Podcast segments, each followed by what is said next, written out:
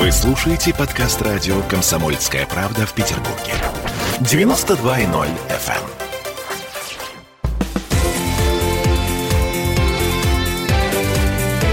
Картина недели. Это мы вернулись в петербургскую студию радио «Комсомольская правда». Я Дмитрий Делинский, ректор гуманитарного университета профсоюзов Александр Записовский. Вместе с нами на двоих подводим некоторые информационные итоги уходящей недели. На этой неделе Владимир Путин заметил рост цен на еду. Президент заявил, что нельзя допустить нехватки продуктов в холодильниках, какая была в Советском Союзе. А премьер-министр Мишустин эм, сразу после этого устроил разнос антимонопольной службе, Минэкономразвития, Минсельхозу, Минпромторгу, а также профильным вице-премьерам. Вот любопытно, что этому предшествовало. Сейчас а, будет такой небольшой монолог, Александр Сергеевич, мне простите. А, вот новости, появившиеся на лентах в течение недели. Во-первых, Национальное рейтинговое агентство объявило, что продуктовое импортозамещение в нашей стране провалилось с треском. Ввоз овощей, например, сократился всего на 27%, хотя планировалось сокращение на 70%. Мы продолжаем покупать еду, вот в частности овощи, у стран, которые формально входят в санкционный список. Потому что э, эти страны, они занимаются реэкспортом. Вот есть такая цифра. Объем поставок овощей из Китая вырос после ввода санкций. Ну, то есть мы стали покупать овощи у Китая больше, чем покупали до этого. Однако сам Китай при этом нарастил поставки из Евросоюза втрое. Зачем китайцам столько овощей? Действительно. Чтобы продавать их России. Все понимают, что цены на эти товары, товары реэкспорта, они э, от этого реэкспорта только растут. А с учетом того, что рубль, ну, как бы, он падает, снижается к иностранным валютам, э, в общем-то, это больно ударяет по кошельку.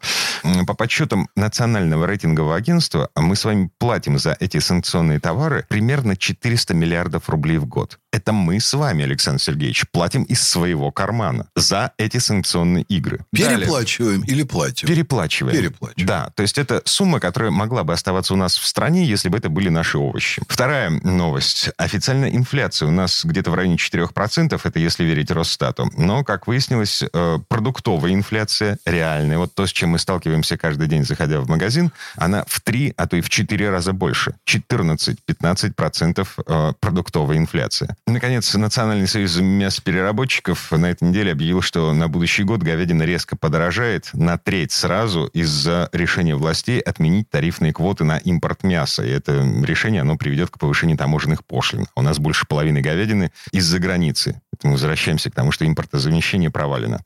В общем, на этом фоне, на фоне всего этого, Путин призвал не допустить нехватки денег на еду у людей. Мишустин отчитал министров, потребовал стабилизировать продуктовые цены э, к следующему понедельнику. А, слушайте, может, Путину почаще в магазин ходить, а не читать отчеты Росстата о том, что у нас все хорошо в стране? Вам, журналистам, лишь бы вцепиться начальству зубами, ну, куда-нибудь в ногу, или если вы достанете выше, и вот начальство кусать, кусать, кусать. Естественно, Александр Сергеевич. Да. А если мы не будем кусать начальство, начальство... кто же его будет кусать? По-прежнему будет, будет верить отчетам Росстата. Да. Вот. А вы думаете, что Путин вас услышит, и что у него все в голове вдруг прояснится? Но не меня конкретно, а да. услышит вы все. коллективный голос. Да, журналистики. Ну, коллективный голос журналистики, я даже не буду говорить, что это такое, по моему мнению. Но я хотел бы обратить ваше внимание на следующее. Вот мы с вами уже даже не один год встречаемся в этой студии, в конце недели обсуждаем события недели. И несколько лет подряд я резко критиковал нашу экономическую ситуацию и политику нашего экономического блока правительства. Вот критиковал, критиковал. Делал я это с удовольствием, поскольку я ректор гуманитарного вуза, в котором есть экономический факультет, юридический, культура, искусство. Все. Огромный слой знания о такой вот нормальной жизни нормальных людей. Значит, он, он ко мне поступает от там, кафедр научных, на научных конференциях мы их проводим два десятка в год. Плюс я э, член двух российских государственных академий наук, двух западноевропейских.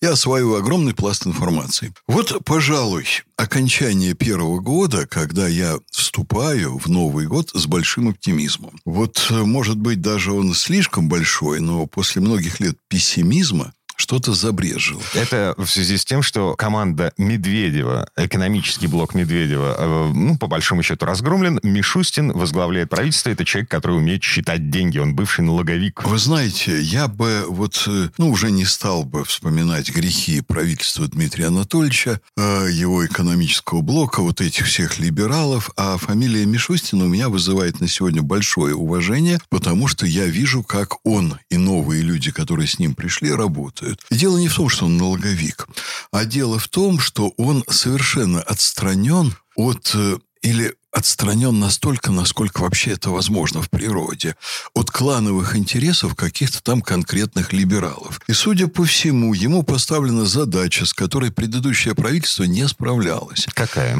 Задача э, подъема экономики в стране. Она ставилась правительству Владимиром Владимировичем на протяжении очень многих лет. Они все говорили «да», они записывали все в блокнот, они говорили «Владимир Владимирович, исполним». А потом они начинали некие удушающие маневры, вокруг э, кабинета, в котором сидит президент. Они по очереди приходили к нему, вот те, эти, другие, а дальше банкиры, а дальше олигархи, а дальше руководители госкорпораций, и все дули в одну дуду. Вот вы понимаете, так сложно. С одной стороны, поднять обороноспособность правительства, с другой стороны, пенсии выдать, с третьей. Мы не можем, мы не можем, у нас не хватает денег. Сейчас происходит нечто другое. Мишустин очень четко понимает, какую экономическую экономическую политику проводить, и он ее проводит. И с моей точки зрения сейчас совершенно неправомерно говорить о том, что он ведет себя как налоговик. Он ведет себя как человек, который понимает, что у правительства есть огромный набор регулирующих экономику инструментов. Другой вопрос, что он не может их применить мгновенно, потому как смена правительства – это не то, что ты пришел, и ты завтра начал работать по-другому. Десять месяцев прошло с назначения. Это очень мало для наведения порядка порядка, поверьте, вот в такой стране, но уже очень серьезные вещи делаются, и это даст свои плоды. Я не могу повторяться, Дмитрий, мы в предыдущей программе и в одной программе до этого с вами вот в наших еженедельных обзорах об этом говорили, это все есть в интернете. Вот я, если можно, перейду к Путину. Так. Ничего нового в том, что сказал Путин, принципиально нет. Потому что Путин, придя к руководству страной, все его высказывание – это высказывание защитника народных интересов. Другое дело, что он говорит, и он взывает, понимаете, к человеческой совести, к нормальному поведению людей. Он меняет кадры, но, так сказать, очень такая скамейка запасных, очень узкая. Он делает то, что может, а то, что началось в системе ельцинской и отстраивалось до прихода Путина больше 10 лет, оказывается, что с этим уже в последующие 20 лет бороться очень тяжело. Потому что такие корни пустило вот то, что Ельцин развел. Такой начал формироваться госаппарат, что я просто, вот лично я не хотел бы сидеть на месте Путина.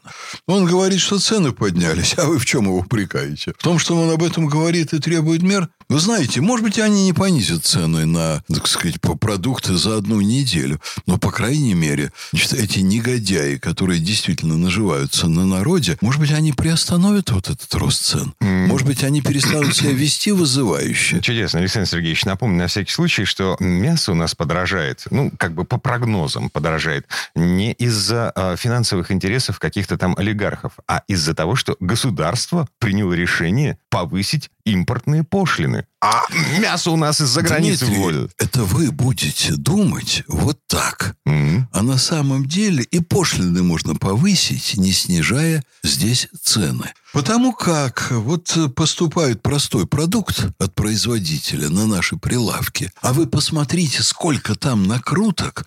Я думаю, что там по сравнению с себестоимостью простой сельхозпродукции накрутки идут в сотни процентов перекупщикам.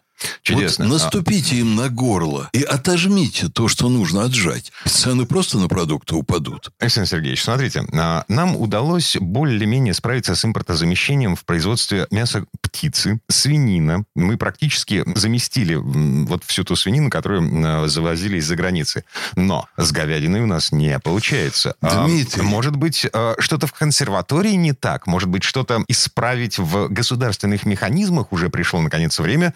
Так чтобы э, конкретные отрасли экономики у нас начали развиваться. Вообще-то, Дмитрий, mm-hmm. конкретные отрасли экономики у нас начали развиваться. Я не готовил цифры к нашей встрече, но я видел огромное количество различных показателей, э, свидетельствующих о том, что импортозамещение – это вещь реальная, оно произошло. Другой вопрос, что не полностью, другой вопрос, что есть перекосы. Но в целом ряде областей сельхозпроизводства у нас дела стоят настолько хорошо, что мы кормим уже сейчас, например, зерном половину мира чего не было. Давайте мы все-таки сейчас немного подождем, давайте мы проявим немного терпения. Я верю, что ситуация будет исправляться. Я вам скажу, что, на мой взгляд, главные беды сегодня не э, в тарифах таможенных, не в импортозамещении, а в том, что к нашей системе покупки, доставки и э, распределения продуктов, где бы мы их ни покупали, у своего ли производителя, у западного, присосалось огромное количество перекупщиков. Мы не представляем себе в реальности, что там творится. Если бы мы это представляли и знали бы адреса перекупщиков, мы бы туда с вилами пошли. Понимаете, с этим делом заканчивать. Это не только у нас в стране. Вот я помню, мне наши ведущие экономисты рассказывали, это широко не афишировалось, но еще во времена Саркози не могли посчитать французы реальный валовый национальный продукт. Угу. Когда есть большая цепочка перекупщиков, его, оказывается, очень сложно считать. Саркози приглашал там двух или трех нобелевских лауреатов, просил их с этим разобраться. Разбирались, разбирались, потом тихо это все кануло в небытие. За этим стоят огромные финансовые интересы. Вы посмотрите, что делают, например, супермаркеты, все вот эти вот сети, что они делают с производителями. Вообще производителям, чтобы свою продукцию выложить там на прилавке, нужно практически доплатить понимаете, супермаркету. И все это безобразная ситуация. Вот если там будет наведен порядок, реально наша продуктовая корзина очень сильно подешевеет. А я уверен, что порядок будет наведен. С оптимизмом смотрим в светлое будущее. Вернемся в эту студию буквально через пару минут. Будем говорить о, о том, в какую сторону пойдут наши отношения с Соединенными Штатами. Картина недели.